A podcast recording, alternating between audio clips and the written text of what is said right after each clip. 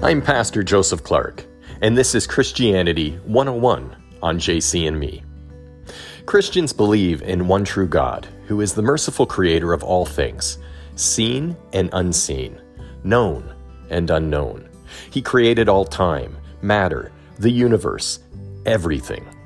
If there are multiverses or other worlds, He created them. If there are microverses, He created them. He created you and me, and every living creature, no matter how distant, remote, secluded, unique, or peculiar they may be. All physics, mathematics, chemistry, energy, gravity, structure, chaos, DNA, and all order in the universe and within us was created by God and is all part of His recipe, His design. God has no beginning and He has no end. Nobody created God. This is a difficult fact for our human minds to accept. It is a reality to God that must be accepted on faith. For what kind of an all powerful and merciful Creator would God be if He was not eternal? He is the God of the Holy Bible, the God of the Old and New Testament. He is the Lord God of Israel who chose to reveal His will through the ancient Hebrew people. He is the one and only true God. There are no others. There are many concepts to God that are difficult for mankind to understand or relate to, as God is so incredibly awesome and amazing. God reveals himself to us in three persons God the Father, God the Son, Jesus, and God the Holy Spirit. Three persons in one God. We do not believe in three gods, we believe in one God, who exists in the form of three persons. This too can be difficult to understand. It is well described in a quote by Athanasius, who wrote, That we worship one God in Trinity, and the Trinity in unity, neither blending their persons nor dividing their essence. Motivated by love, obedience, and devotion to God, we submissively choose to believe everything about God with the faith of a small child. Just as ants do not relate to a man, mankind can only relate to God through Christ faith, and through how he speaks to our hearts, our spirits, and through his word, the Holy Bible.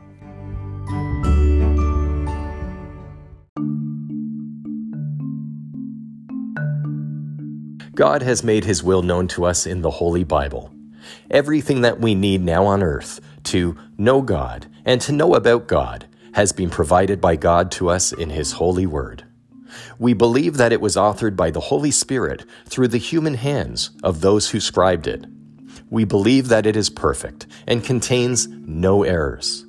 The Holy Bible contains two testaments of God the Son, Jesus Christ. The Old Testament, which speaks of the creation of man, the fall of man, the lineage of Christ, the Old Covenant between God and man, and the prophecies of Christ. It also contains God's will and wisdom. The New Testament contains the Gospels, the good news of Jesus Christ, his new covenant with man, and all that we need to know to be saved in Christ and what we become in him. We believe in all the miracles, words, works, visions, and events of Christ and his disciples and his apostles that are documented in the Holy Bible. God's will and wisdom are communicated to us in the Old and New Testaments of the Holy Bible. God loves us more than we can ever possibly imagine. He created us to be with Him and to glorify Him. He requires us to love Him and to respect Him more than anyone else in our lives. We fear angering and disappointing Him and take comfort and assurance in His love. If we believe in Him and receive Him as our Lord in accordance with His will, as He made it known in the Holy Bible, we are transformed in Him.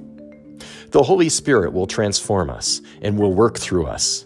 We glorify Him, returning His love and pleasing Him. If we reject Him or pursue any other religions, we are disrespecting and hurting the heart of God. God has a plan and purpose for each of us. However, He gives us the free will to make the choices and decisions in our lives. When we make choices and decisions that are pleasing to God, we are glorifying God. When we make choices and decisions that are hurtful or disrespectful to God, we are sinning. We sin through thoughts, words, actions, and inactions. God educates us in the Holy Bible about what constitutes sin. He recognizes that we cannot live perfect lives, that we are incapable of always glorifying and pleasing Him. We can try, but ultimately, we are too weak, and we are all subject to human frailty. For this reason, He came to us in the flesh as God the Son, the Son of God, our Redeemer, Jesus Christ.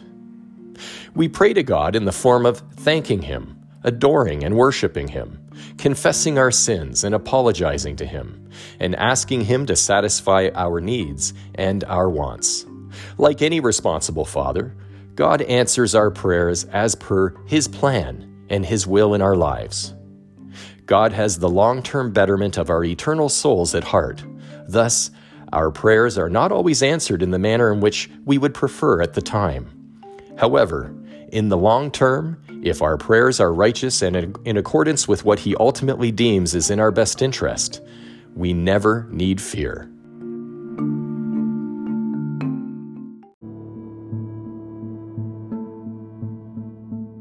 God has messengers who He created before He created men and women.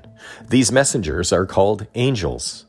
The Bible identifies angels in both the Old and New Testaments. One angel who turned on God and led a revolt with other corrupt angels was named Lucifer. God had his archangel Michael cast Lucifer out of his kingdom and sent him to earth. Angels are spirit. However, they can take physical form. We know all of this from the Holy Bible, which we know never fails. Lucifer lost his God given name and is referred to by his designation, Satan, the accuser. Satan's fallen angels are demons, aka unclean spirits. Satan and his unclean spirits have a mission, which is to hurt the heart of God by tempting God's children to sin and tormenting mankind to distract them away from the saving grace of Jesus Christ. Jesus' death and resurrection defeated Satan, who vindictively torments man out of spite. He is a poor loser who attacks us with lies, abomination, perversity, murder, and discredits God and his ministers to repulse men and women from turning to God. He is also the ultimate gaslighter, mixing enough truth with lies to discredit God in the eyes of those who would otherwise be assets to God's kingdom. Jesus Christ was born of the Virgin Mary and lived a sinless life. He fulfilled the prophecies about him that were foretold several hundred years before his birth. As Christians, we know that he performed miracles, healings, and exorcised demons. Christ came to us as a sacrifice for our sins. While Christ walked the earth, he taught us of his coming, his kingdom, and his return. He demonstrated what is expected of us. He was received by many Hebrews, but rejected by the Hebrew religious leaders and authorities, and he was tortured, crucified, and he died for us. After three days, Miraculously, he rose again from the dead, appeared before his family and followers, and for another forty days he continued his ministry before he ascended into heaven, witnessed by his followers and thousands. His death on the cross was as the sacrificial Lamb of God, who takes away the sins of the world. In other words, he died to cover our sins and save us from eternal damnation. As ants cannot relate to man, the only way an ant could relate to us is if a man became an ant. Men and women cannot possibly relate to the greatness of God, so he came to us in the form of a man, so that we could relate to him, and so that we could take on he could take on our sins as the sacrificial lamb who's offered up and died for us. Because Jesus came to us in the form of a man, we could relate to him, and we know that he relates to our suffering and what it is to be human. As Christians, we know that we are saved by faith and by grace. We bring the faith, and Christ brings the grace. God offers us unconditional salvation from our sin if we choose to receive Christ into our hearts as our Lord and Savior in accordance with the Gospels. In other words, we must receive Him in the manner as He made it known in the Holy Bible. If, we recognize that we are sinners and that we cannot save ourselves through our deeds, but can only be saved in Christ. We repent our sins and receive Christ as Lord and Savior, and that we publicly share that we are saved in Christ, that we do not deny Him ever or deny being saved in Him, but in fact share His good news with others. By doing this, we become part of Christ's kingdom now on earth, and when we die, we go to be with God in heaven in spirit. Christ our Savior is both our judge and our advocate. This is our salvation. We will struggle still with sin, but we will not indulge in sin. Our lifelong struggle and endeavor to glorify God is our sanctification. Receiving Christ cannot be faked. God knows our hearts. Until we are born again, aka saved in Christ, we are all drowning in sin, and only Christ offers us his saving hand unconditionally if we have the faith to take his saving grasp. There is absolutely nothing to be gained by rejecting his salvation. We have everything to lose by rejecting him. Those of us who receive Christ as our Lord and Savior in accordance with the Gospels are referred to as saved or born again. We are transformed in Christ, and we rejoice that our names are in God's book of life.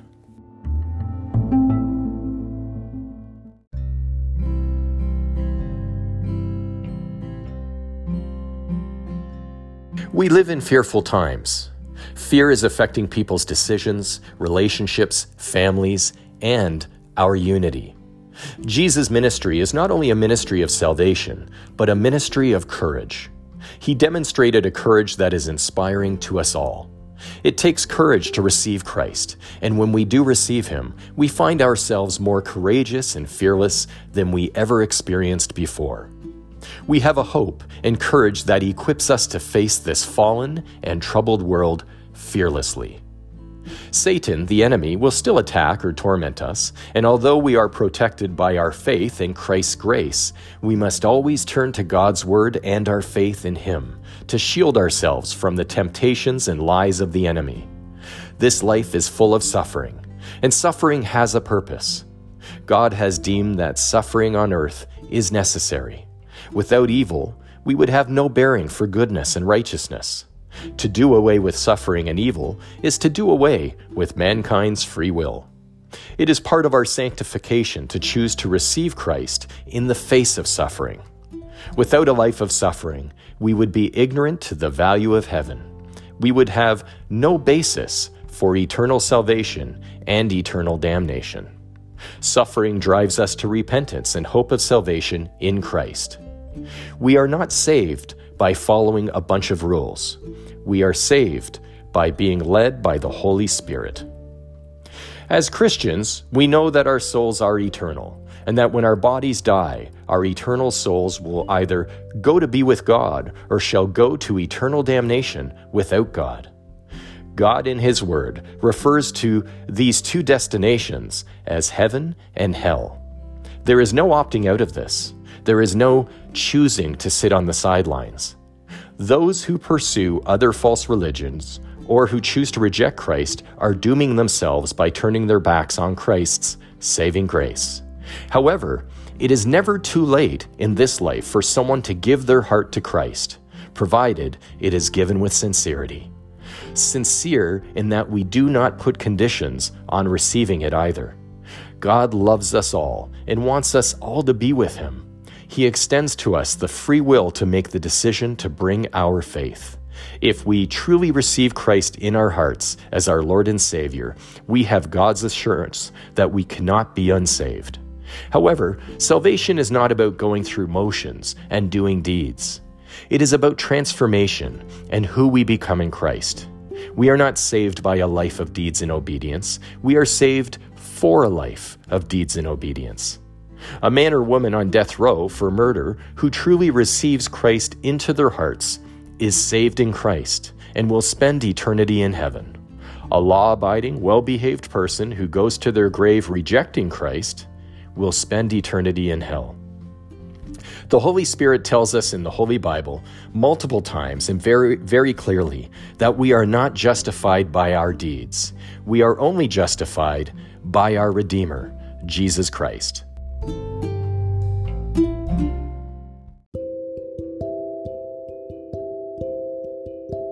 God loves us so much that He has told us that it is never too late to come to Christ.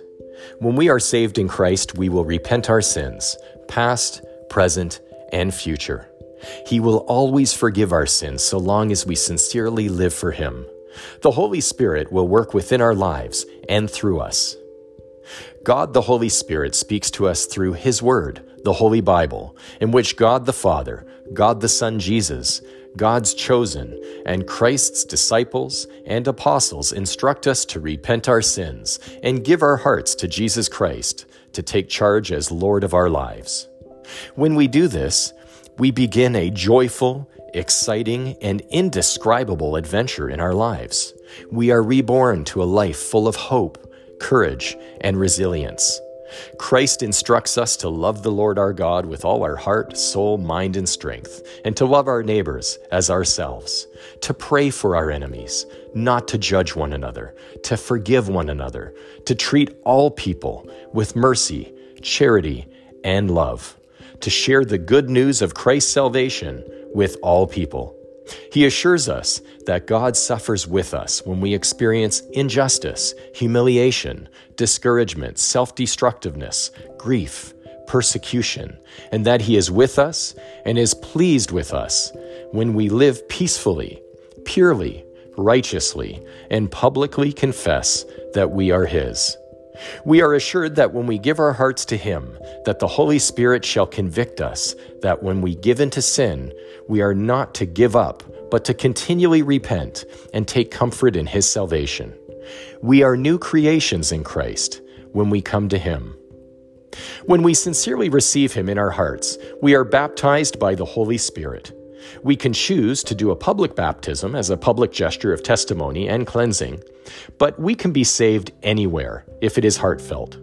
Once we are born again in Christ, we will feel convicted about our sin when it happens. We will confess to God or other Christians whom we trust, and we will be regretful and endeavor to avoid sin, not because we are earning our way into heaven, for we cannot earn our way into heaven we are convicted because the Holy Spirit works within us, and we will feel convicted when we sin. Although we will struggle and suffer in life, our walk with God is not about struggling. It is about yielding to our union with God. Becoming born again and saved in Christ are the ABCs of our Christian walk. To learn the rest of the alphabet, we read the Word daily, we pray, we participate in a church community, and apply what we learn. This is our sanctification. We cannot live the Christian life without knowing what the Christian life is. We need the Holy Bible for that.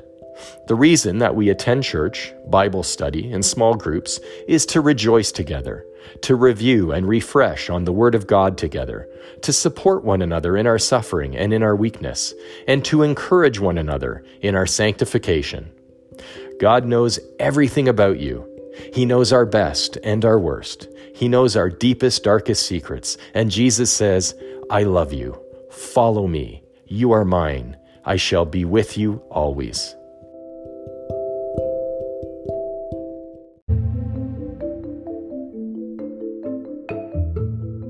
In the book of John, chapter 14, verse 6, Jesus answered, I am the way and the truth and the life. No one comes to the Father except through me in the book of Acts, chapter 4, verse 12. Salvation is found in no one else, for there is no other name under heaven given to mankind by which we must be saved. In John chapter 3 verse 3, Jesus answered and said to him, Truly, truly, I say to you, unless one is born again, he cannot see the kingdom of God. In Romans chapter 6 verse 23, For the wages of sin is death, but the gift of God is eternal life in Christ Jesus our Lord. In John chapter 3 verse 16, for God so loved the world that he gave his only begotten Son, that whoever believes in him shall not perish, but have eternal life. In Luke chapter 5 verse 32, I have not come to call the righteous, but sinners to repentance. Reverend Billy Graham is quoted as saying, We need to remember that we cannot live the Christian life without His power and presence within us. We must give Him His rightful place, and He must fill us and control us to overflowing. Are you living the Christian life? Reverend Martin Luther King is quoted as saying, In the midst of outer dangers, I have felt an inner calm and known resources of strength that only God could give. In many instances, I have felt the power of God transforming the fatigue of despair into the buoyancy of hope. Bono, lead singer of the group U2. The point of the death of Christ is that Christ took on the sins of the world, so that what we put out did not come back to us, and that our sinful nature does not reap the obvious death. That's the point. It should keep us humbled. It's not our own good works that get us through the gates of heaven. Actor Denzel Washington is quoted as saying, Put God first in everything you do. Everything that I have is by the grace of God. Understand that. It's a gift. I didn't always stick with him, but he stuck with me. Elvis Presley said, I am not the king. Jesus Christ is the king. I'm just an entertainer. And athlete Kurt Warner said, First things first, I have to give praise and glory to my Lord and Savior up above. Thank you, Jesus. Accept in your heart that you are a sinner and cannot save yourself. Believe in your heart that the living Christ is the Son of God. Confess in your heart and with your tongue that Jesus Christ is your Lord and Savior. A prayer for those who receive Christ as their Lord and Savior, written by Reverend Billy Graham. Dear God, I know I'm a sinner and I ask for your forgiveness. I believe Jesus Christ is your Son. I believe that he died for my sin and that you raised him to life. I want to trust him as my Savior and to follow him as Lord. From this day forward, guide my life and help me to do your will. I pray this in the name of Jesus. Amen.